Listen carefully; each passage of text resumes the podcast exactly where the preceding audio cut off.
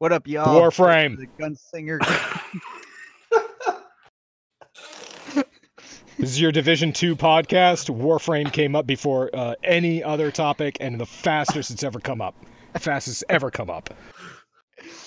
Uh, all right, now that you're done with your Warframe references uh, and the uh, Press the Pines podcast, I'm Gobi. With me tonight is obviously Doctor Nagel, uh, Dollar Sauce, Mega Construct, Eliteness, Trelephant, and Zero Burn. I know we seem like we got a full house, but a couple of these guys are just here for the intro. They're going to drop out, and then uh, later we'll be back when we talk about the Division two. So how y'all doing tonight? Good. We're live.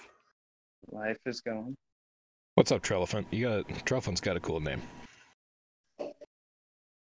I like it. It's it's, it's simple but effective. Like elephant. Not so I like I mean, Dollar Sauce is pretty wicked too. Here's my question: Why out. was that relegated to the end of the list again?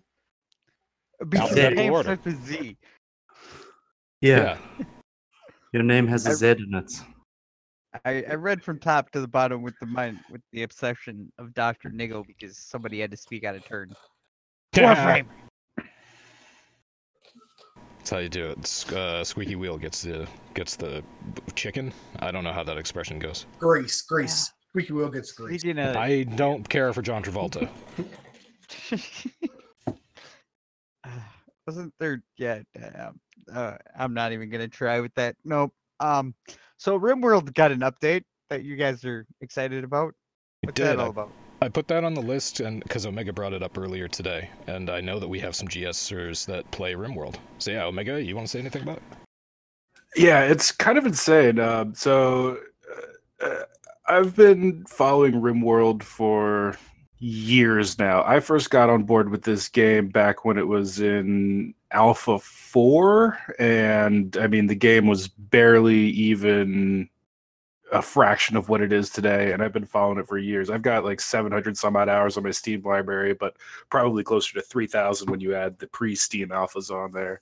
And this new update is just a huge addition and departure from what RimWorld players have have come to know and love about the game. And it was totally unexpected. There was absolutely no warning that this was coming.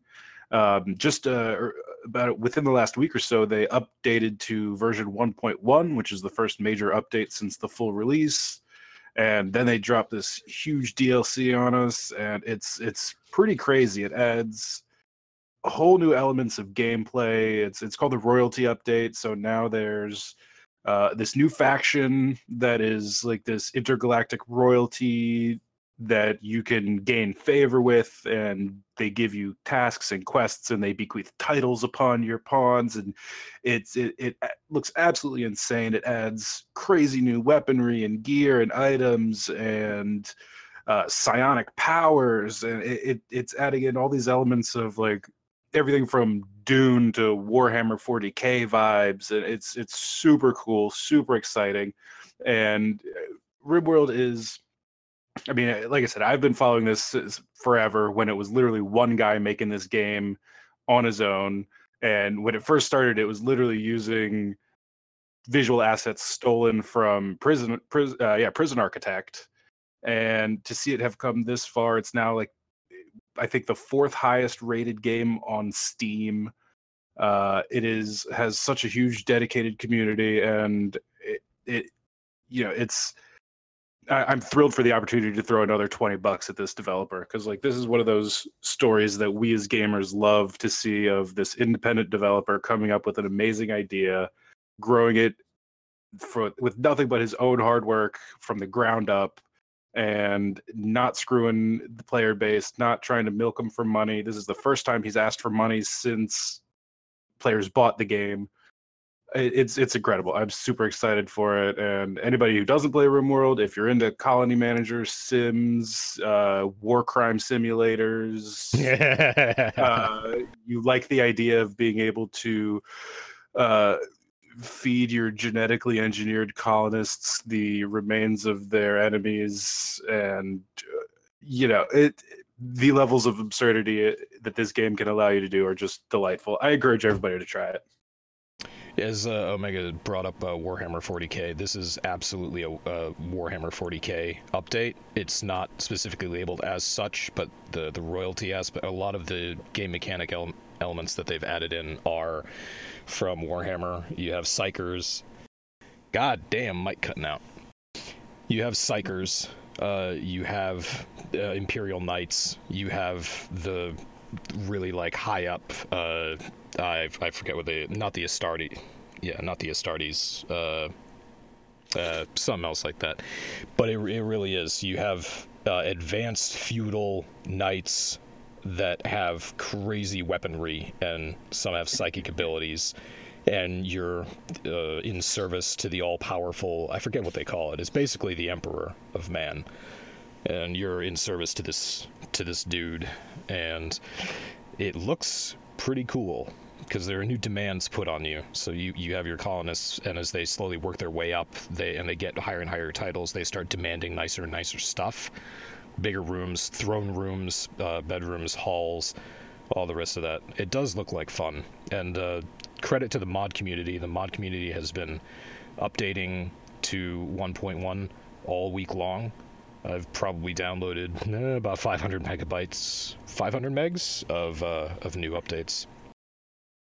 Well, and uh, that's, RimWorld, that's... and they they added a new system too uh, for mod updates. So now you no longer have to update uh, individual mods. You can have one mod that is good across many different versions of the game, so people don't have to re-download their mods, or they don't have to worry about getting mods corrupted or anything like that. So good on tie-in for that as well.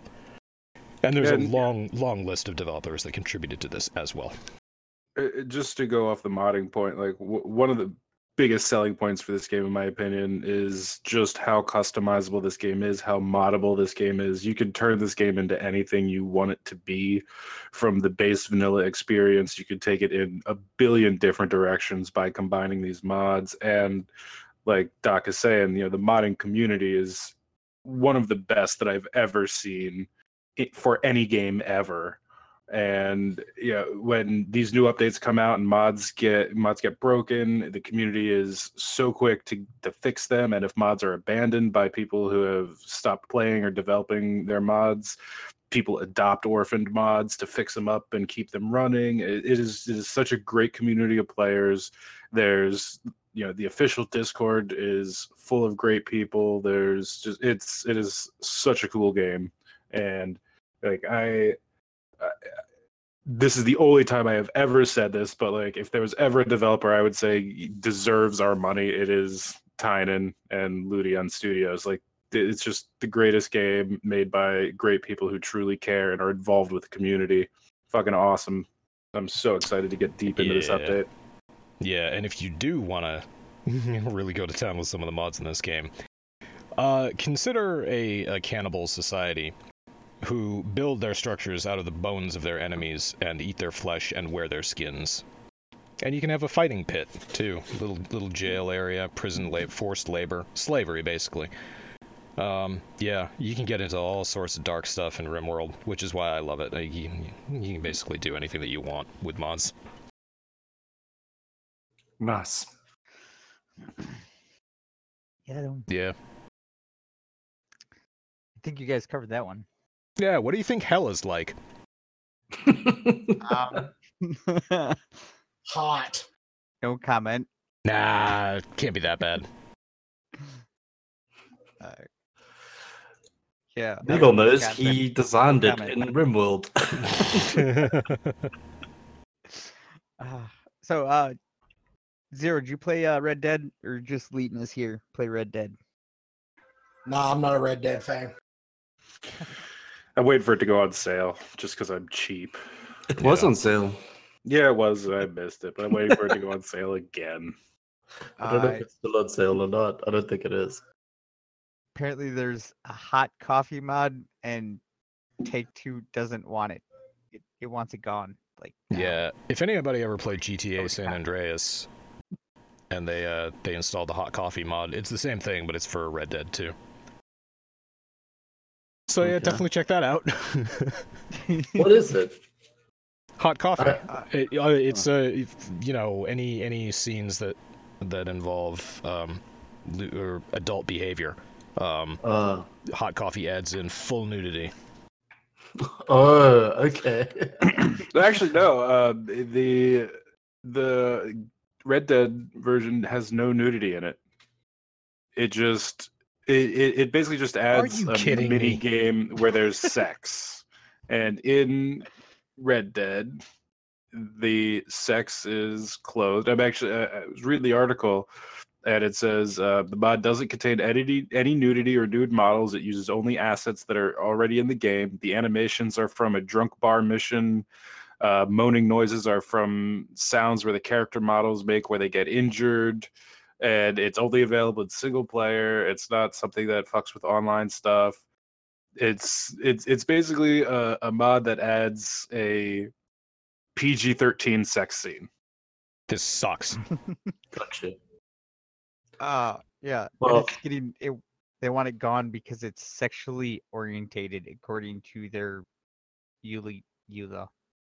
Well, like, meanwhile, Rockstar's biggest game, G T A, has a fucking strip club with titties in it, and you can go, like, watch strippers for hours and, like, yeah. get lap dances and yeah, yeah, go pick up hookers and fuck it in your car and get, and like, kill them. You, like, fuck hookers, and then after you pay them, rob them to get your money, or, yeah, kill them and get your money back. Like, I, I, it's ridiculous that they have a problem with this when... Well, and the game Red Dead is, like, super fucking violent. I mean, the amount of gore and blood that you see in that anyway. Well, I mean, just that's just typical American prudishness. I mean, look at our entertainment scene. Like, I grew up on movies where people get eviscerated and dismembered and blown up and shot and throat slit and all kinds of horrible shit. But God forbid you show a titty on T V. Like, that's America. Like that. That's American prudishness at its most ridiculous. And They're I don't fucking get it because they didn't think of them themselves. That's it. That's all it Look, is. Same same argument that I've always had. Hostel comes out and it becomes one of the most popular horror gore movies of all time. And then Centipede comes out. Nobody likes that. Hostel was like just a straight up gore movie. Like there was no horror to it at all. Like the well. horror was what the fuck is he doing with that? Tell that to the guy with his mouth stapled to the asshole in front of him. Oh, that, that whole show, like, I think the worst of it though was like the the the train at the end. Like, oh, spoiler alerts, not really, but I'm not going to get into details. If, well, that if you haven't like, seen Hostel by now, I don't. I didn't even like Hostel, not because it was like too much or too gross. It's just like wasn't a very good movie.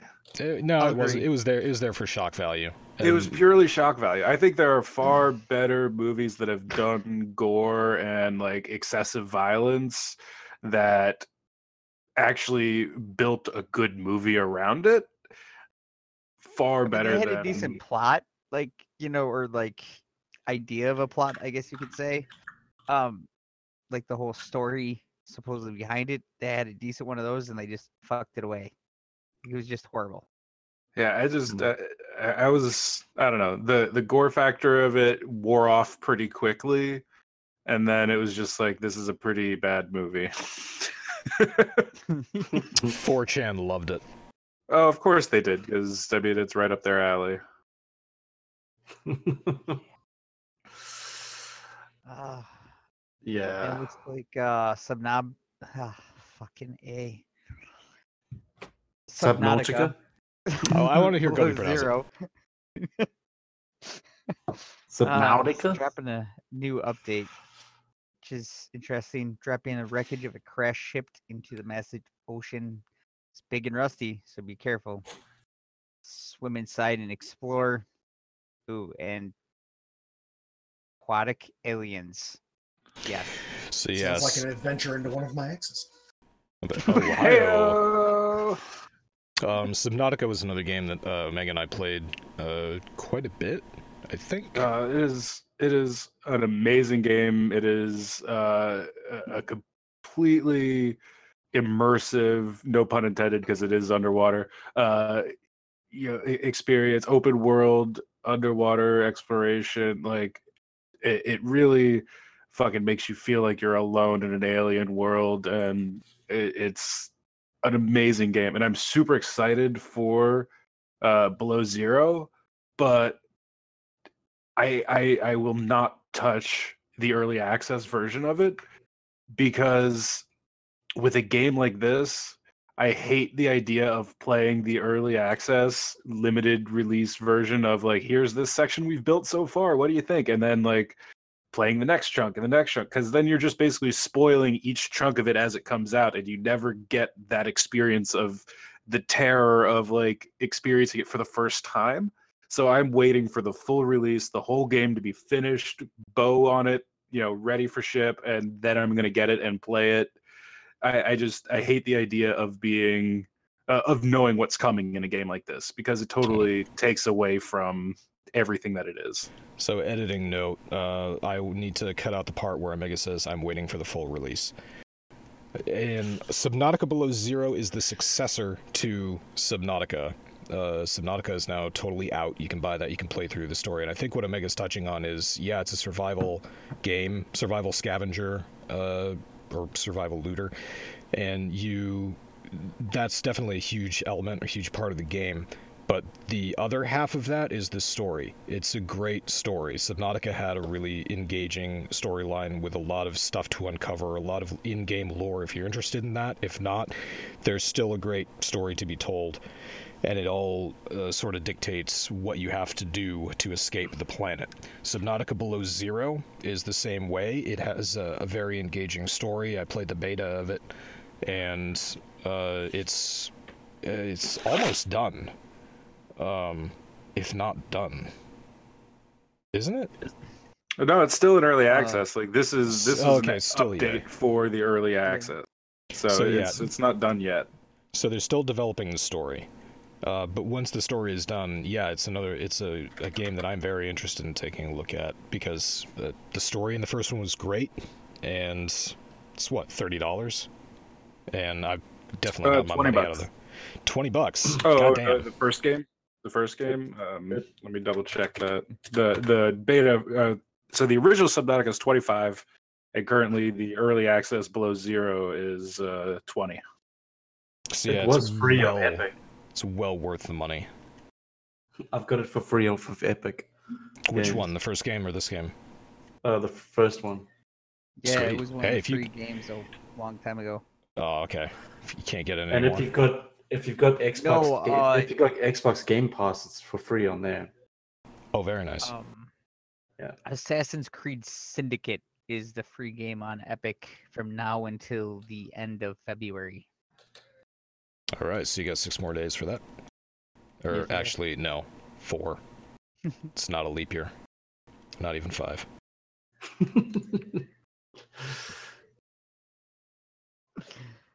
Is there co-op in that game? I wish. Uh, they're working on it. Oh, are they? Nice. It's Subnautica? Yes. Um, I, wow. I read an article. I read an article on the first game where they are planning on adding co-op to that.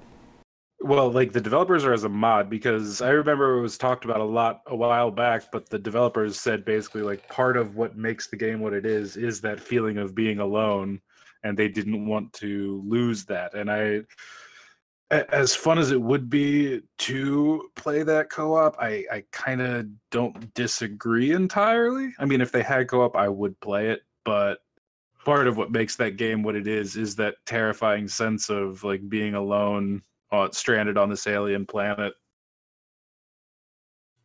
Yeah, sadly. How have you guys never played ARK? I've, I've been looking at it. I've, I've been looking at it, but not for the reasons of playing it. Uh, so yeah, what you said, Subnautica is kind of a horror story. It didn't start that way. You know, the developer didn't come in, uh, at it and be like, you, we want this uh, survival with these horror elements. They wanted it to be a sandbox survival. It, it didn't uh, occur to them until later when people started beta testing it and saying, holy shit, the ocean is terrifying. Look at all this crap. That it was like, oh, there are horror elements in this, apparently. It never occurred to the developers that the ocean is fucking terrifying. And to me, the ocean is fucking terrifying. Well, but see, that's what I love about the game, is that they didn't... They There is no concrete horror elements that they added to it. Like, they didn't make any part of this game to be like, okay, this is where the horror part comes in. No, it's just they made this game, and it is in an environment that is terrifying. And it presents the players with this world or this situation that would be terrifying to be in for its own merits without feeling contrived or constructed that way. So, I mean, at its root, it absolutely is a sandbox survival game. It is, here you need to construct things, you need to collect resources, you need to explore to find those resources, you find blueprints to build things, and you follow a loose storyline that, you know, gives you a plot, and eventually the goal is to escape this planet um, that you've crash landed on. And, like, that is the core of the game, is that survival sandbox gameplay loop. I, I feel like the the horror elements are just naturally there, which is, in my opinion, nothing short of brilliant world building. Um, and the the horror elements, that that's just the icing on the cake. Also, I believe uh, Omega is correct. There is a Nexus mod available to make Subnautica multiplayer at this time, but it is not official. Yeah. Hmm. All right, we might have to start fucking around with that, Doc. I'll vibe with I'll it. play it. I'll play it if you guys do. Look, it. Here's the thing about it. I mean, yeah, it's Subnautica multiplayer, but I don't think that we're going to be able to stick with each other all the time. So there are going to be times when you're in one direction and I'm in another. So it's still going to be fucking terrifying, because the ocean is fucking terrifying. It, it is. it, it is such a bizarre game that it is like, one moment it goes from being the most picturesque, beautiful, immersive environment, and then the next thing you know, you're like terrified for your life and drowning and being hunted by monstrous sea creatures. And yeah, it, have you ever, it, it, it you is ever wondered, incredible. Have you ever wondered if an octopus could also be a spider? Because there are octopus spiders in Subnautica. That is a whole fuck lot of nope. Yeah. Well, I mean, that's, that's, I thought that's too. Not even getting into the Leviathans or that. It, I mean, Jesus Christ, there's so many goddamn terrifying things in this game, and it is so well. It is. It is an amazing game. I can't yeah. talk well enough about it. Have you ever wondered? It's like we're talking about in today's uh, Frosty Pines podcast. We've talked about two of probably my favorite games. Jeez, man, we haven't brought up Space Engineers yet. No, fuck oh. that game. No, I, complicated. So what, Why haven't you played ARK yet, Nagel? Um, I don't really need a first-person survival game right now. However, ARK does have a lot of uh, encouraging building mechanics uh, for creating buildings, towns, cities, and whatnot. And uh, I've been seriously considering it just as a city builder uh, to do some some stuff. I'm not going to talk about that right now. Spoilers.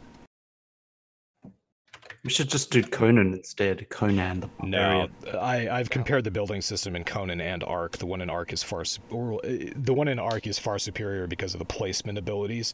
The one in Conan is better laid out, and it's easier to get to all the elements. But Ark lets you do a lot more. It also, in my opinion, looks a lot nicer. There's dingleberries. Isn't isn't Ark M M O style like uh, Rust was? Yes, you uh, yeah, basically and... create your own Rust or your own Ark server. Excuse me, but... and uh, get your friends in there. Yeah, I mean, I could maybe stand to doing that, but I, I hate playing those type of games with other people. I, I much yeah, rather yeah. enjoy it being against the environment and surviving the elements and whatnot than surviving a bunch of fucking internet trolls who have nothing better to do than ruin other people's gameplay experiences. Oh, okay. All right. So you can hop on public servers, just like Space Engineers. You can hop on public servers yeah. if you want, or you can host your own server. Yep. Yeah. yeah. Same with Conan. Now I'm, yeah, same with Conan. Should be noted, if you're listening to this, there's two versions of ARK. There's an ARK on the Windows ten store, which does not allow the use of mods and is crossplay with the Xbox One version of ARK. And then there's the Steam version of ARK, which allows mods and is no not plebs. compatible with the other ones. Yeah, no plebs. But Conan, you can run around with your ding-dong flopping about in the wind. There are penis mechanics in Conan. Yes. Well, Rust had dongs, too. Yeah, but they didn't flop about, so... they yeah, flop in the wind. You can make them bigger or smaller like you can in Conan. See? It's interesting. It's interesting. That's where Gobi... Gobi knows the dong mechanics. Gobi likes uh, a big dong. I played Rust way back in the day. It was one of the He first... loves a big dong. Y'all love the big dong. How's the ass playing, man? Uh, Poor Gobi. That's it. Yeah, Gobi. We're all back. And we're all piling yeah. on. I missed you fuckers. Yeah, I bet you have. Join this podcast anyway. For Division two, but I want to stay for the dong mechanics. Thank you. That's why we're all here. Yeah. Oh, well, all right. Speaking of that, uh, yeah, and after this for some dong mechanics. Floppy ding dongs. Well, we'll leave on that note and go into uh, Division two stuff. No dongs. All right. Bye. I'll go ahead and um, just go. No. See, they're don't worry, they're they're not really upset. They're just for the dramatic effect. So, uh, Division Two is getting a little bit of a revamp, getting a new uh, expansion pack. There's some missions out right now that are leading up to it. It's also three dollars on Uplay. Is it three dollars on P S four too? Yeah, it's on all platforms right now. Okay, so you can pick it up for three bucks, which for three dollars, it's really hard not to get three dollars worth of fun out of the game. Um, so obviously, you guys are picking up the new expansion pack, or no? Yeah, I oh, think yeah. that's about twenty bucks right now. And if anybody does pick it up, there's a referral bonus right now. So I would say get with each other on the referral. You get some pretty slick cosmetics, a named weapon, all kinds of good. Now, there is the one catch that he didn't mention. If you do do that, you do have to play the first three missions together. Gobi said so. Doo-doo. I was about to say exactly. God, hey-o. Note in editing. Cut off the power. Gobi says doo-doo. uh, anyway. Uh, continue. So yeah, I think you have to play the first three missions to get to be able to play with somebody, and then you have to play three missions with them to get all that stuff. Yeah. Oh. It's a lot of missions, not really. Yeah, you actually have to be social and play the co-op version of this game. So now just a, a little background, since you guys have never been on these podcasts before. Um, obviously, you guys play a lot of Division two. Um, Trey... You're one of the leads for one of the clans on P S four, aren't you? Yeah, for the first one we started up. For the first one. Um, and then, Dolly, you've been around since pretty much day one on the Division, haven't you? Yeah, we both have. Yeah, so you guys, uh, and you've been playing pretty steady since? As much as I've wanted to, I can't put this stupid game down. Yeah, it's got it. it. It's got its it's got its shining parts to it for sure. Ah, uh, so obviously we're gonna go into depth a little bit about this revamp because it's it's a pretty big deal. I mean, I watched four State of the Games earlier today, um, and a little bit of the Warlords of New York uh, reveal as well, and you know pulled a lot of stuff out of it. But I mean, they're pretty much changing a lot of stuff, and I feel like it's it's all good. But uh, what's kind of something that really jumps out at, at you guys that you're really looking forward to? Well, I think anybody that's played the Division One kind of knows exactly what's happening because this is the exact path that Division One took, where it, it started a kind of questionable game, for some reason got really crappy, and then all of a sudden, you know, eons later became the most amazing version of Division ever. And then when this, when Division two rolled out, it was great with the story content. And then um, very quickly, people learned that all we're doing is grinding for gear that is subpar. And they tried different ways to fix it, introducing like a new heroic system. They tried modifying A I, tried giving us targeted loot, and really it didn't really change the aspect of the game, which was your inventory is always full, your stash is always full, and you've always got this crappy gear that you're not sure if you should get rid of because you don't even know what the best stats are. And that's kind of what this change coming up is, is they they wanted to, Ubisoft really wanted to get away from that. Their intent was not to overcomplicate the game for players. They wanted to be really upfront about what the stats were. They wanted you to be able to get rid of gear if you know it's not something that you want to hang on to. And they wanted to simplify the recalibration system, which it's better, much better now, man. When they first introduced it, it was a nightmare. uh, yeah, I, I pretty much skipped it. This, yeah. Uh, there's a lot of aspects of this game so far that I've mostly just left alone in hopes that they would fix it. And it looks like, based on all the state of the games that I've been watching, they've addressed almost every single one um, in Title Update eight, including weaponry, gear, um, content, all kinds of good stuff. Like it, it's a pretty exciting update, and it looks like for Division two, it's the same thing that rescued Division one. And we'll probably see a lot of people come back to Division two once that update comes out. I will say I, I have seen a couple of people come back that uh play were in the Division clan, um and they've come back, so that's kind of good to see. Uh lately, the last couple of days, uh I've had to deal with queue issues, um which is funny, but uh shows me that people are definitely coming back to play it, um and they definitely got a player base back now. Whether this update keeps them or not will be a different story. I think it will, though. Um, what about you, Dollar? What's uh, what's something that jumped out at you in this new update that you're looking forward to? Uh, I really like what they're doing with all the new inventory mod, or not the mods, but the the whole inventory system itself. Like Trey was saying, you can, you know, you don't know what you're trying to keep, you don't know what you're trying to get with, what you what you need. But I heard something that uh, you're gonna get little icons that are gonna tell you, no, this thing's a piece of junk, or, you know, hey, this has got something better than what you have stored on your recal bench, so go ahead and keep that, or, you know, this thing's just all better all around, go ahead and use it. Because that's, like Trey said, I'm grinding this game for hours and hours trying to find better gear, and you just you just don't know what you don't know. And yeah, you're not even sure what the gear is. I guess, well, since you guys focus on gear, let's talk about that first. Um Obviously, right now, they use the budgeted system, which, as you can tell, we all know sucks. Um, so God rolls are back.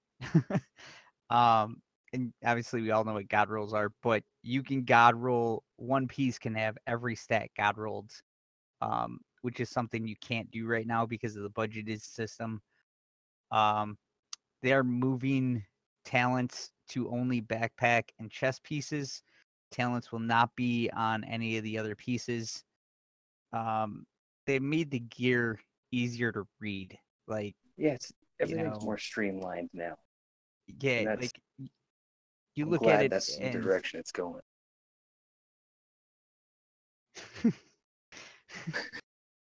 yes, yes. It, they even referenced Diablo three. Uh, Doctor Nagel sent me a nice uh, uh, D M here in the mod chat. Icons on gear that will tell you if it has better stats and something equipped stored is yet another Diablo three mechanic. Um, don't fix what's not broke, man. Exactly. I just don't broke. understand. If they're ripping off Diablo three, why can't they just start that way? Why does it take them eight patches to get there? Uh, Twice at that. Yeah. They just need the, the, the... legendary beams on the ground, and then we'll then we'll be good. Yeah, right. Yeah. Um the new bar system, though, I did like. I really enjoyed the way gear looks now. Not necessarily what they did on the back end, but the the U I for the new gear looks nice. It it's way more informative. Uh, but what they did on the back end is pretty good too. I think that was a a good thing. They brought back core attributes and minor attributes. So, I mean, you guys played a lot of Division one, right? Yeah. Yes. I, I didn't. I played a little bit of it, but you know, it, it felt more streamlined. It felt easier to navigate. Yeah, and it, that was something that when I saw the gear, it made me immediately think of a nicer, cleaner Division One U I. Yeah, I saw some of the stuff that they introduced where we're getting these core attributes now that are more like your um your post level forty experience is now going to actually mean something, and it's going to go into a very simplified version of permanent attributes. And I I could be wrong, but I want to say they said something about that or something else being account wide now. Yes, where the game is, itself um, is a lot less grindy and a little more rewarding. Yeah, the shade levels are account wide, so once you hit level forty with any character, all of those bonuses. So uh, something again they probably stole from Diablo three, um, but I've also seen in other games too. It basically shade levels are the R P G system. There's different skills. I believe there's four different blocks with four different skills, um, and every time you level up, instead of getting a little cache with a bunch of random weapons in it, you get to pick a skill and permanently upgrade it. Um, and it's across all levels, and it also goes with their season content too. Like their the X P also applies to the seasons as well, which is something that they're bringing with Warlords of New York, which is probably my least favorite part of the whole thing. Yeah, I'm not uh, super pumped on the whole season thing. Like I, that's more, I think, them catering to the uh, microtransaction thing. But I do really like that they're making the experience worth something now, because they had even brought up the the whole uh, post thirty caches that you get for leveling were basically pointless. There was nothing in it. So you were leveling to get this box that you were going to open with subpar gear that you were never going to use. And really all people ended up doing was, like what I do is I just end up filling it up with ten, and then I just drop them all over the map because there's no point in opening them all.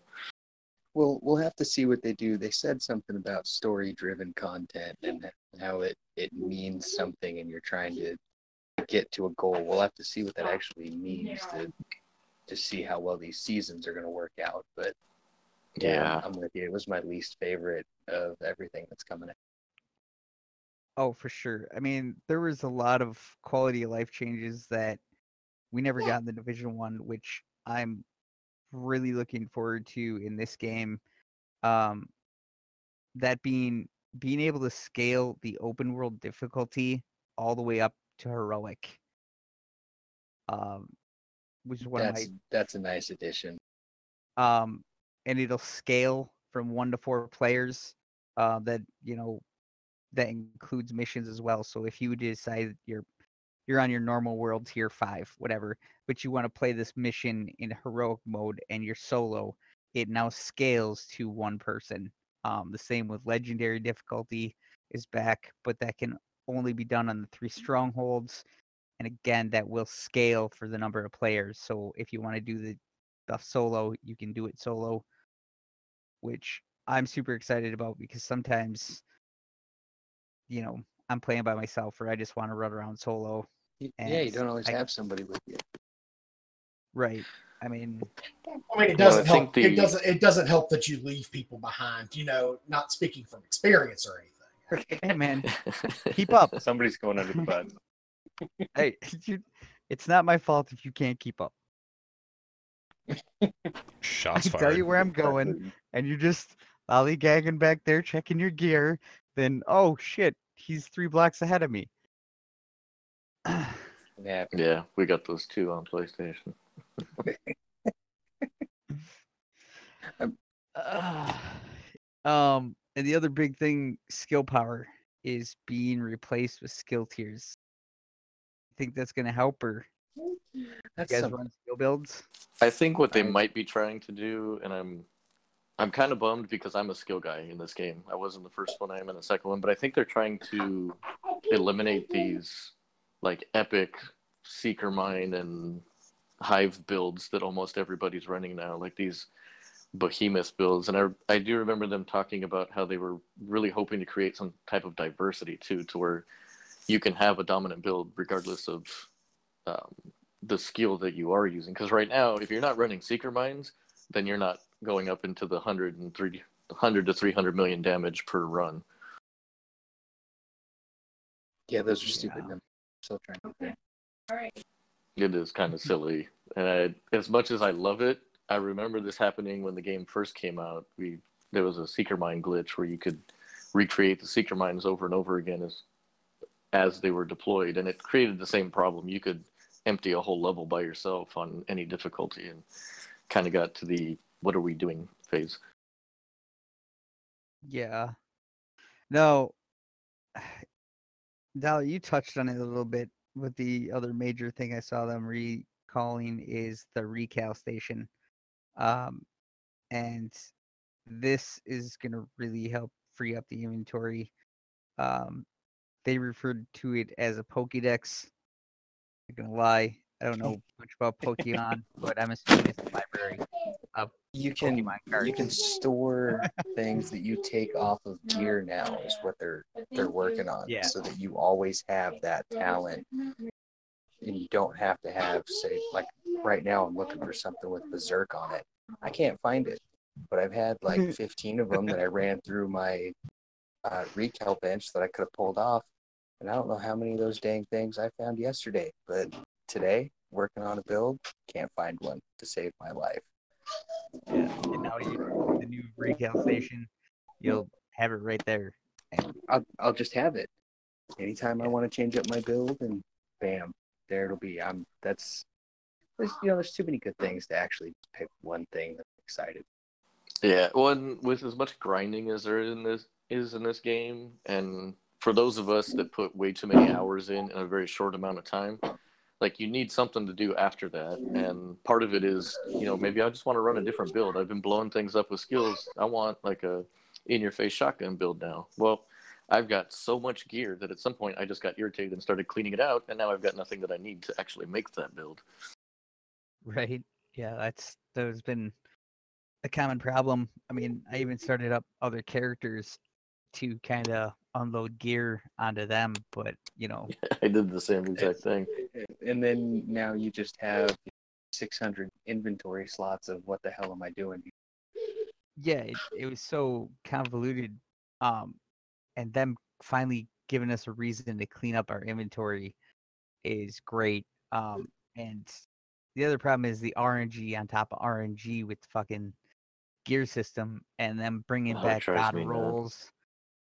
That. That's really made me excited. Like, you know, the new, even the new attributes going back to the way it was in the Division, like, it makes it way easier. Um, they've also tweaked the brand sets. So now they're more focused on like gameplay styles. I think they brought up like the Badger Tough. It's a primarily defensive brand set with a secondary of offensive. So if you get in the shit, you can get out and survive type yeah. gear set. That'll bring some new life to it, because I don't think I've ever run a complete gear set. Well, um, and from I what I understand, um, one thing that they're finally doing that I've been waiting for is they're trying to make roles a bigger thing in the game now, where it's great that they have the like these different gear sets for things like healing and things like tanking, but nobody uses them because what you really need is you need a crap ton of firepower, so you can't sacrifice that. And their intent with the new gear system is to create a need for those roles and actually allow people to use them. Like a, if somebody wants to focus on healing, or somebody wants to focus on um, like support or skill sets or firepower, something like that. It, that's what I was looking for, is I wanted to be able to run a support class, not a, you know, the same A R build that everybody else is running. Right. I mean, I, I do feel like it's going to improve build diversity. Like, you're going to see people with a lot of different builds, which is good. I'm sure there's still going to be a meta, meta and all that shit. But oh, yeah, I mean, absolutely. For normal PvE players, it, it's going to give you so much more builds that are viable. Um, especially, I do think the new skill system might be an improvement, because I didn't really like using the skill stuff, but I liked having decently, you know, like pretty good skills. And I mean, with the new system, I could sacrifice I could sacrifice three main core ca- or core attributes to put it onto um, skills and beyond skill tier three, and that's looked to be a pretty good spot to be for skills. And I still feel like you can be pretty D P S build with some tech backgrounds, um, which is kind of cool because that was kind of one of the builds that I was looking forward to building. So it's looks like it might be a viable option now. We're like right now that that build is just not it's not viable because it's none of the things that you talked about earlier. Yeah, I, just a little bit of diversity would go a long ways in this game because right now, unless you're running one of these meta builds, I mean, you're just all you're doing is dropping your D P S number. You're trying to catch up, yeah. Uh, um, Trey and I are always running. Yeah, I think. Well, I um, one of the other things that is coming back are um, directives. So if you played Underground in Division One, you know what we're talking about. Um, Halo had skulls. I'm sure Diablo three had something of the same sort. Um, Doctor Nagel could probably chime in and tell us exactly what those are called.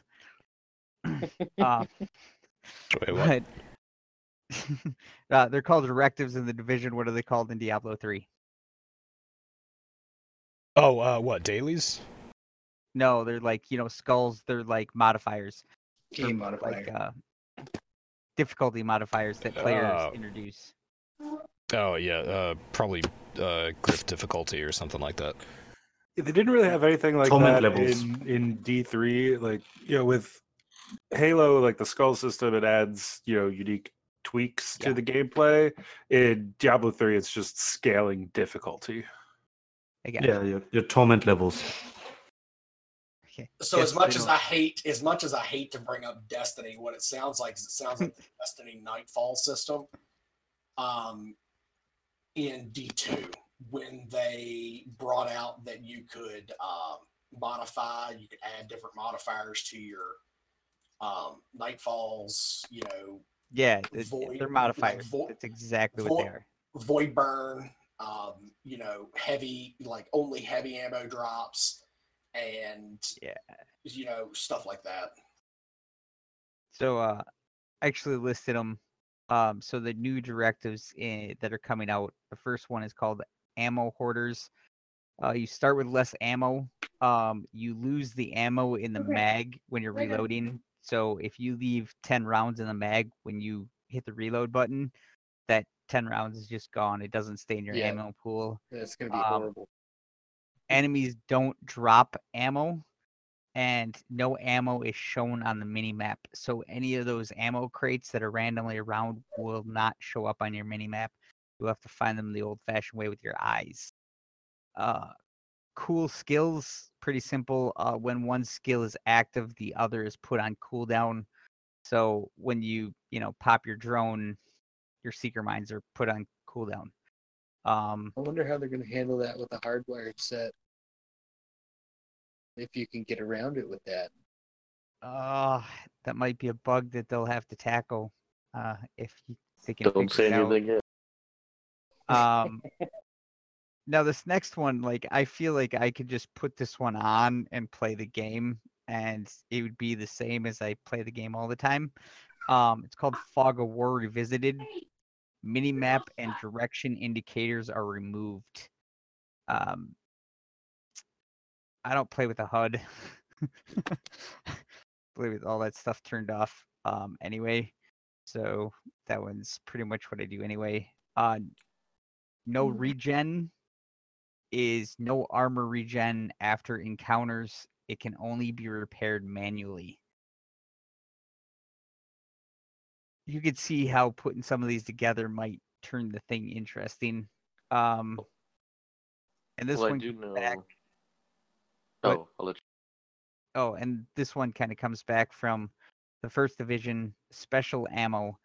Enemies will have special ammo types. Uh, ammo is determined by the faction type, which I I'm pretty sure most of these are pretty much pullovers from the Division One Underground directives. I know that Special Ammo One is definitely a throwback to it, at least. No, um, like we got to experience a little bit of the H U D being gone during the raid, during dark hours. Um, it actually kills your minimap, and you don't get the luxury of using that during the raid. And when you do that for the first time, you do find out how dependent on all the U I effects you've yeah, become. It's, it's it was it was culture bad. shock in the beginning. Yeah, um, that could be a fun one though. I I think I would enjoy that one. I have literally, nice way to get uh, some extra X P. Actually, if you go back yeah. on my YouTube channel, um, because I play on P C, which this game is Tobii Eye Tracker um approved or whatever, which means it. It works, so um, I have an eye tracker that tracks my eyes on the screen and stuff. So, like, I move to cover, like, all I have to do is look at it and then hit the button, and it goes where I'm looking. Um, you can aim down the sights um, wherever you're looking and mark at gaze, stuff like that. Um, but I actually have a video of me using it. It's in the the bunker one, the Shade Tech bunker. It's the second to last mission you do when you play the campaign, and uh, the whole thing I do without any H U D, and yeah, that's I actually back when I started playing with no H U D at all, uh, but I did come from Ghost Recon, so it's pretty common there to play without a H U D. Well, in the first division was a lot more, um, a lot sorry, a lot less forgiving than this one. Um, I have been oh. kind of waiting for some opportunities to get it. Legendary. Yeah, the Ammo Hoarders one is not one I will probably ever choose to use because I feel like they don't give you enough ammo as it is. Like I miss the ammo pools of Division One. yeah. But, um. Let's see. So yeah. we covered the open world changes going up to, you can change the difficulty up to heroic. Oh, uh, control points in the new version will, um, once you take them, they're yours. They don't get taken back. Like you can set your global difficulty to heroic and clear out every checkpoint, and it'll reduce the number of roaming A I and stuff. And you can make Washington, D C into a more peaceful place. Um, this really remind makes me reminds me of Far Cry three and the outposts, and going through and taking out the outposts. And whenever you cleared out an outpost, it made the the area around the outpost, you know, more peaceful or whatever. Um, it feels like they're doing the same thing with the Division two. It's not a bad thing. You can reset them. All you have to do is change the difficulty. Yeah, there's already um, not a whole lot of people roaming around beforehand anyways till you get close to those, so it'd be interesting to see what more peaceful means. Yeah, I think it just probably means less enemies, like less, less random patrols and stuff like that. Like, you just basically run around and see the sights. And I like what's coming up with the New York expansion, too, where they... I don't know what it means yet because I haven't seen much published on it, but they've stated that because division agents have gone rogue, basically, and started killing people, that the citizens are a lot less likely to trust the division agents. And uh, you really only have one ally in New York, and that's going to be uh, the the guy that they're bringing over from the first one and his team, which is supposed to be stronger N P Cs on your side, but you have fewer of them because so few people want to help the division at this point. Yeah, they're called the Peacekeepers, and Paul Rhodes is the one coming from the first division. Him, yeah. Um, oh God, they're is... bring, they're bringing back the, the conspiracy theory guy. Yeah, which shocked amazing. Me. I thought it would have been. I figured Roy, uh, Roy would have been the one that comes over, uh, because he was in charge of the J T F. It's the guy. Uh... Yeah, that's the guy where you log in every time when you haven't done one of the uh, D L Cs. And he's like, "Hey, agent." Is that, oh, uh, is when that you right? haven't done uh, Last Stand. Yeah, that one. Or not Last Stand. Um, yeah, it is Last Stand. It is Last Stand. Yeah. Hey, um, agent, does this look like a rash to you? Uh, you can apply directives globally as well. So not only can you change the difficulty, but you can add directives globally. Um, we talked about them, but we didn't really mention. All they do is give you more X P when you apply a directive. So you apply one, you get twenty-five percent, two fifty, three seventy-five, four hundred, five, one hundred twenty-five percent more X P for having all five of them on. Um, one note for the PvP guys and girls out there listening, uh, signature weapons will no longer be in the D Z, from what I understood. No more signature weapon ammo drop. Like, I think they're just taking it out, period, Com- uh, for obvious reasons. Um, and the raid stuff will be reset as well with the release of the content update. Um, Now that sounds like that includes leaderboards, so um, we might have a new firsts.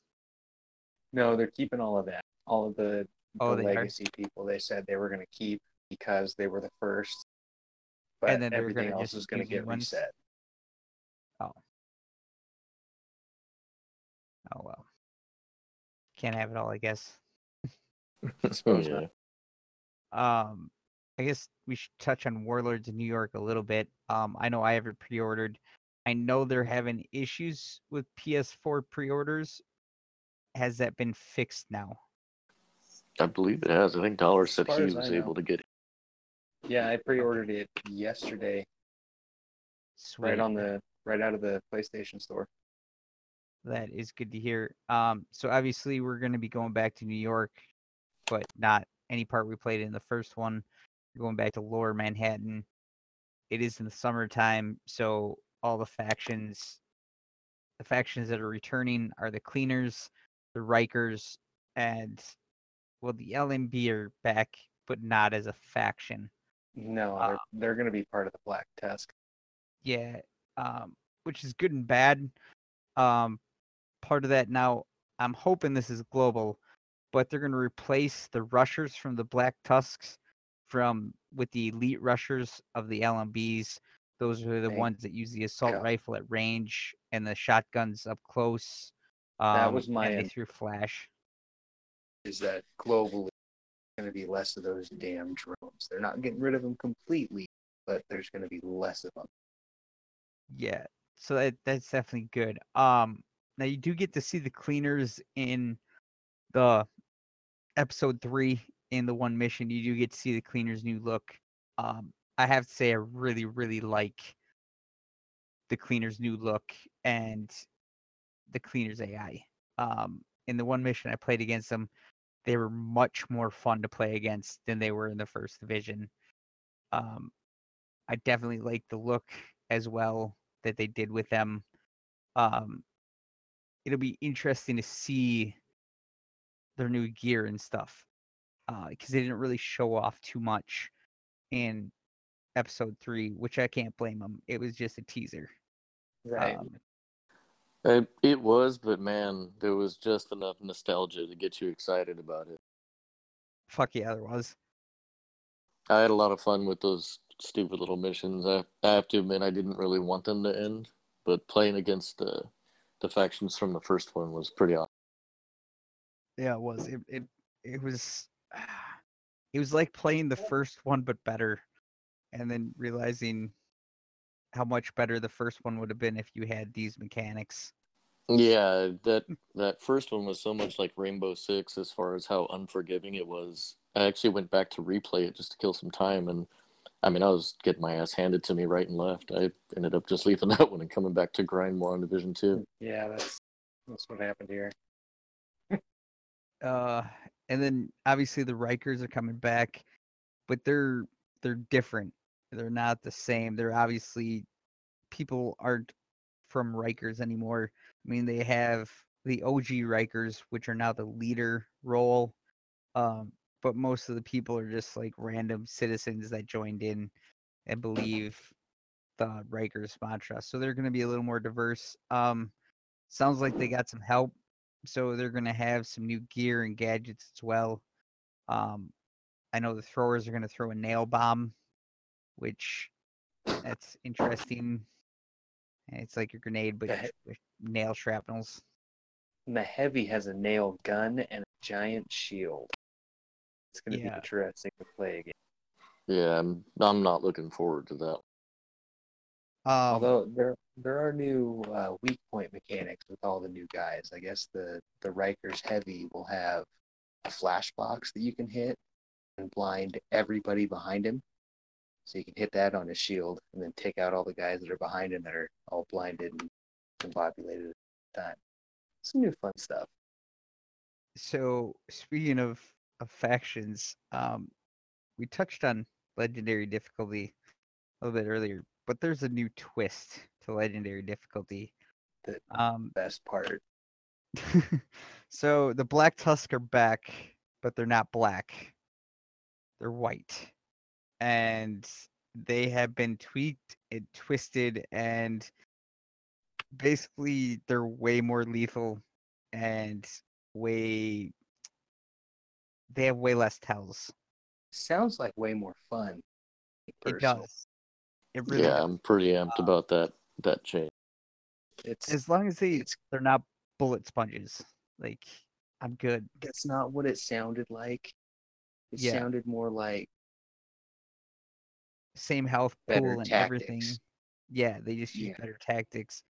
Um, yeah, I'm really looking forward to the new Black Tusk. Like, I think they will be a good. Um, I think it'll be good. I, I'm uh, not sure how I feel about the possibility of a grenade launching warhound, a turret warhound yeah. and a sniper Look. warhound all spawning together, because that, Fuck that. that sounds like a recipe for disaster. Yeah, those things are already one hundred percent possible. That's that's but, like, well, this just became the raid and we're wiping, boys. Yeah, yeah it, they do have new weak points, which makes it nice, but still, when you got one that's popping you out of cover, one that's hitting you when you're At, right after you stand up, and the other one that's spraying you with bullets when you're trying to get to a new spot, that just, oh. Yeah.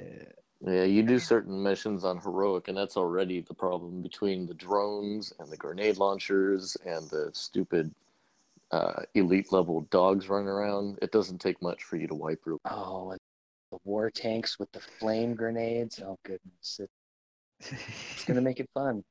It's definitely going to be fun. Yeah, the good news is, at least with those doggos, they got clear weak points that are, you know, one of them's in the knees. Sounds like they're pretty big, so it's not going to be, like, super difficult to hit them. Um, I mean, it's going to be difficult, but it's not going to be, like, an absolute chore. Um, That's kind of my problem with the current ones, is they've put it on the back of the cannon, and it's so tiny. You, you can't really see it unless you run right up to it. And the dog turns the turret, so you'll never really get a chance to shoot. Yeah, I always shoot at the eye, right at the face, and just melt them the hard way. Because it's... yeah, shoot at the leg, you can disable it. If you bust yeah. the armor off the shoulder, it'll take care of it. But uh, who was it that's the new hover denial turret? I think that was... I think I think that was the Cleaners. They have like a mortar turret that oh, sounds yeah. like it'll light cover on fire, but you can yeah. still run past it and not catch the yourself. But if you goo. take cover there, you're toast. Yeah, the, the napalm the goo. goo. Napalm goo, that's what they called it. Yeah. And if you hit the weak point on the turret, it basically blows it back on the engineer and anybody behind them. The same type of deal as like the blinding, getting getting blinded behind. Um, same thing with the napalm goo. Anybody behind the turret's going to get covered in it. And yeah. Um, it'll be interesting to see what the Rikers have, because if you noticed, uh, um, who is it? Uh, oh, the, no, the Rikers got the blinding, the Cleaners got the light. So what does the Black Tusk got in store for us? That those weak points are really going to change. The the L M B, when they got sucked in, they took they have a uh those shotguns like a health pain box. In the fucking ass. the, the shotgunners aren't going to be fun. But uh, there's new support guys that have almost like the box from Division One, where they set it down oh, and it's going to start healing everyone right. in that yeah. area. And you can destroy that if you want, which is, you know, good. And it'll get rid of the overhealth that everyone will get. Or kill everyone, and then you can actually go over there and get armor kits. So if you're running on the no regen, kill everybody and get armor kits. that's how that's how you're going to get your armor kits. You you need to um, kill everybody else and leave that little health box there. I don't care what they say. They better make it the same as the, the med box from Division One. Oh, I miss that med box, man. Copy and paste it. I don't give a shit. Like everybody loved the launch box, man. Yep, you set that everybody. thing down and it saves the team every time. Dude, uh, Doctor Nagel used to run this stupid fucking reclaimer set, and uh, I'd run a D three. It was stupid. The circle was so huge, and like my shield is basically infinite. You couldn't break it. You could not damage it fast enough to destroy it. And it was oh, it was bad.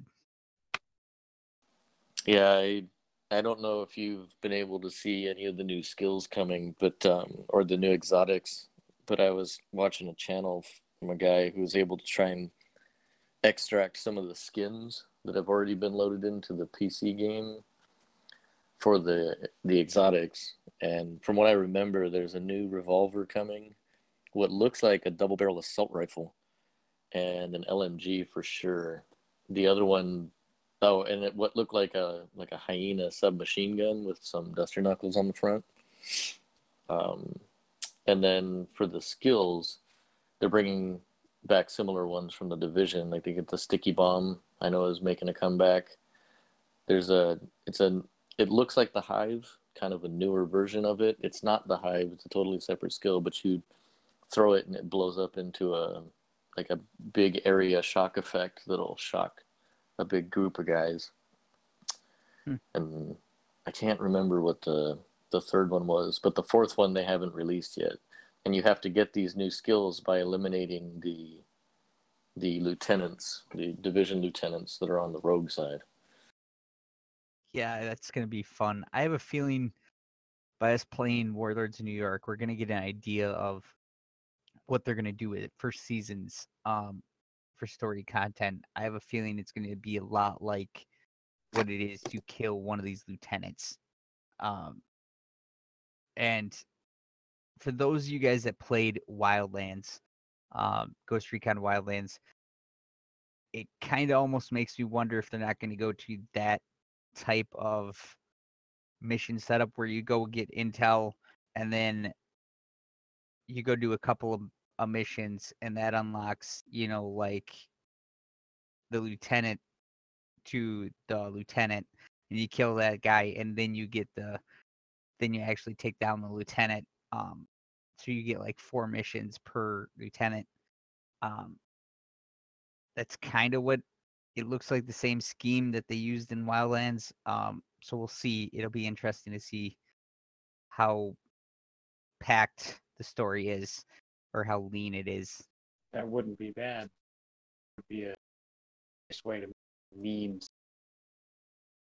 Yeah, I mean, I like the Wildlands, but I mean, I could see how it could be downside too. Um, but I, mean, I like that it seems like they're giving us just a lot more to do, because that was my problem with the Division Two when it first was released. Is once you got through the game, there wasn't really anything to do after that. And, I mean, gear was super complicated. The story missions this were over. This is not Anthem, all right? Yeah. Sorry. Right. I, couldn't, I couldn't help myself.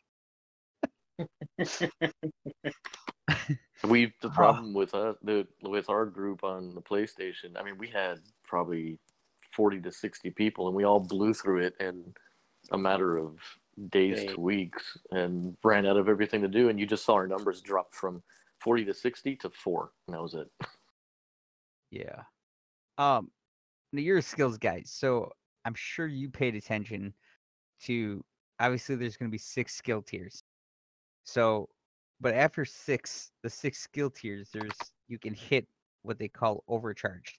and it massively changes your skills. Like, for a short period of time, it jacks them sky high. Um, it makes a flame turret this insane arc. It's crazy. Um, so it'd be interesting to see what the other skills do.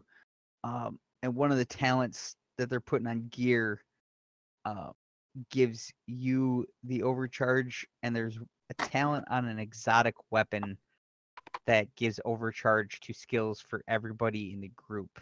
So even if you're a D P S player, you can still get your skills to be super powerful for a short period of time if somebody procs that talent. What are your thoughts on that? Uh, I like the direction they're going with skills, because right now, with skills the way they are, you're just a one-man army. There's there's not even a need to have anybody else. Right. And I think what they're starting to do is they want skills to be complementary, not primary, which is cool. I love the skills, and I'll I'll still use them like they're going out of style. But I think they should be a little more complementary, like they were in the first one, and a little less standout. Like, I honestly don't use my guns very often. The only reason I have them is because they have skill-based uh, talents on them, and that's why I hold them. Um, but I, I think they introduced this a little bit, too, with some of the gear sets when they introduced uh, Tip of the Spear, um, Aces and Eights, and Negotiator's Dilemma, where these were uh, gear sets solely based on they benefit you, but they more benefit the rest of your team. And like, I just recently put together a Negotiator's Dilemma one that gives everybody else oodles of explosive damage, and it just gives me more armor. So I'm running around sucking up all these bullets, boosting my armor, meanwhile everybody else is getting all these explosive bonuses. And to me, it sounded kind of like that's the direction they're going with some of the arm, with a lot of the armor sets they're coming out with, is they want them to be Um, mutually beneficial, not just a, like a one-man army scenario, like kind of like what Hardwire is. Dude, I still have not gotten one piece of Hardwire, so I can't build it. I I grinded that out. As soon as I found out that was the skill-based gear set, I, that was the first thing I went after, is I needed to find that gear. Um, like I said, I'm a little bit of an oddball. I like... Um, I like my weapons damage. I like my crit hit chance. I like my crit hit damage. Um, but I also really like skill power, too. Uh, I love having the striker drone, and just, I mean, sometimes I even forget I have it. But, uh, you know, a lot of times I just like having that. Like, it really helps out in a firefight. Does a lot. Um, the regen one is nice, but I'd rather have a second gun in the air. You know, I yeah. was I was in that camp doing two million damage with an assault rifle, and but I couldn't keep up with Trey's damage numbers with Seeker Mine. Ninety-eight million skill damage, and that's on a slow day. If we run heroics, I can use I can pull three hundred million pretty easily in a in a mission, depending on how long. It's crazy. Uh, unfortunately, we gotta kind of wrap this up. So, uh, is there anything you guys want to throw in there that we didn't cover? Uh, no, I, I think we covered most of it. Yeah. Um, the one thing I would say is, for anybody who's right now grinding out, trying to get all these exotics and stuff, put that on hold real fast, because um, the one thing they did say that pissed a lot of people off is that you're not going to be able to upgrade your exotics. You have to basically just leave them behind. Nope, you gotta you gotta grind out new ones, including the Eagle Bearer. Yeah, yeah, I never, I haven't done the so raid yet. So what you're saying is, is they took a, a note from Bungie and are making anything prior to completely useless. Basically, yeah. yeah. Except the nice thing with the with the exotics is, if they're still using the same upgrade system where you need the exotic components to upgrade your exotics, um, you will now, depending on how many exotics you have. Like, I'm gonna have twenty some odd exotic components to play with finally. I don't even have any of those. So that's my only recommendation. It's the only thing I'm doing right now, is trying to grind out exotics. But, I mean, if you got other things to do in the game, leave those exotics alone. They're not going to help you out. Right. Save your frustration. I just got my pair of B T S. All right, guys. Well, I want to I want to thank you guys for jumping in and joining me for the Division two stuff and uh, joining out in the podcast. Yeah, sure. Thanks for having me. Uh, yeah, I want to thank the rest of you guys for coming out too, and thank you all for listening. Catch you guys later. See ya. Peace. Penis. Bye. Penis. Later. Penis.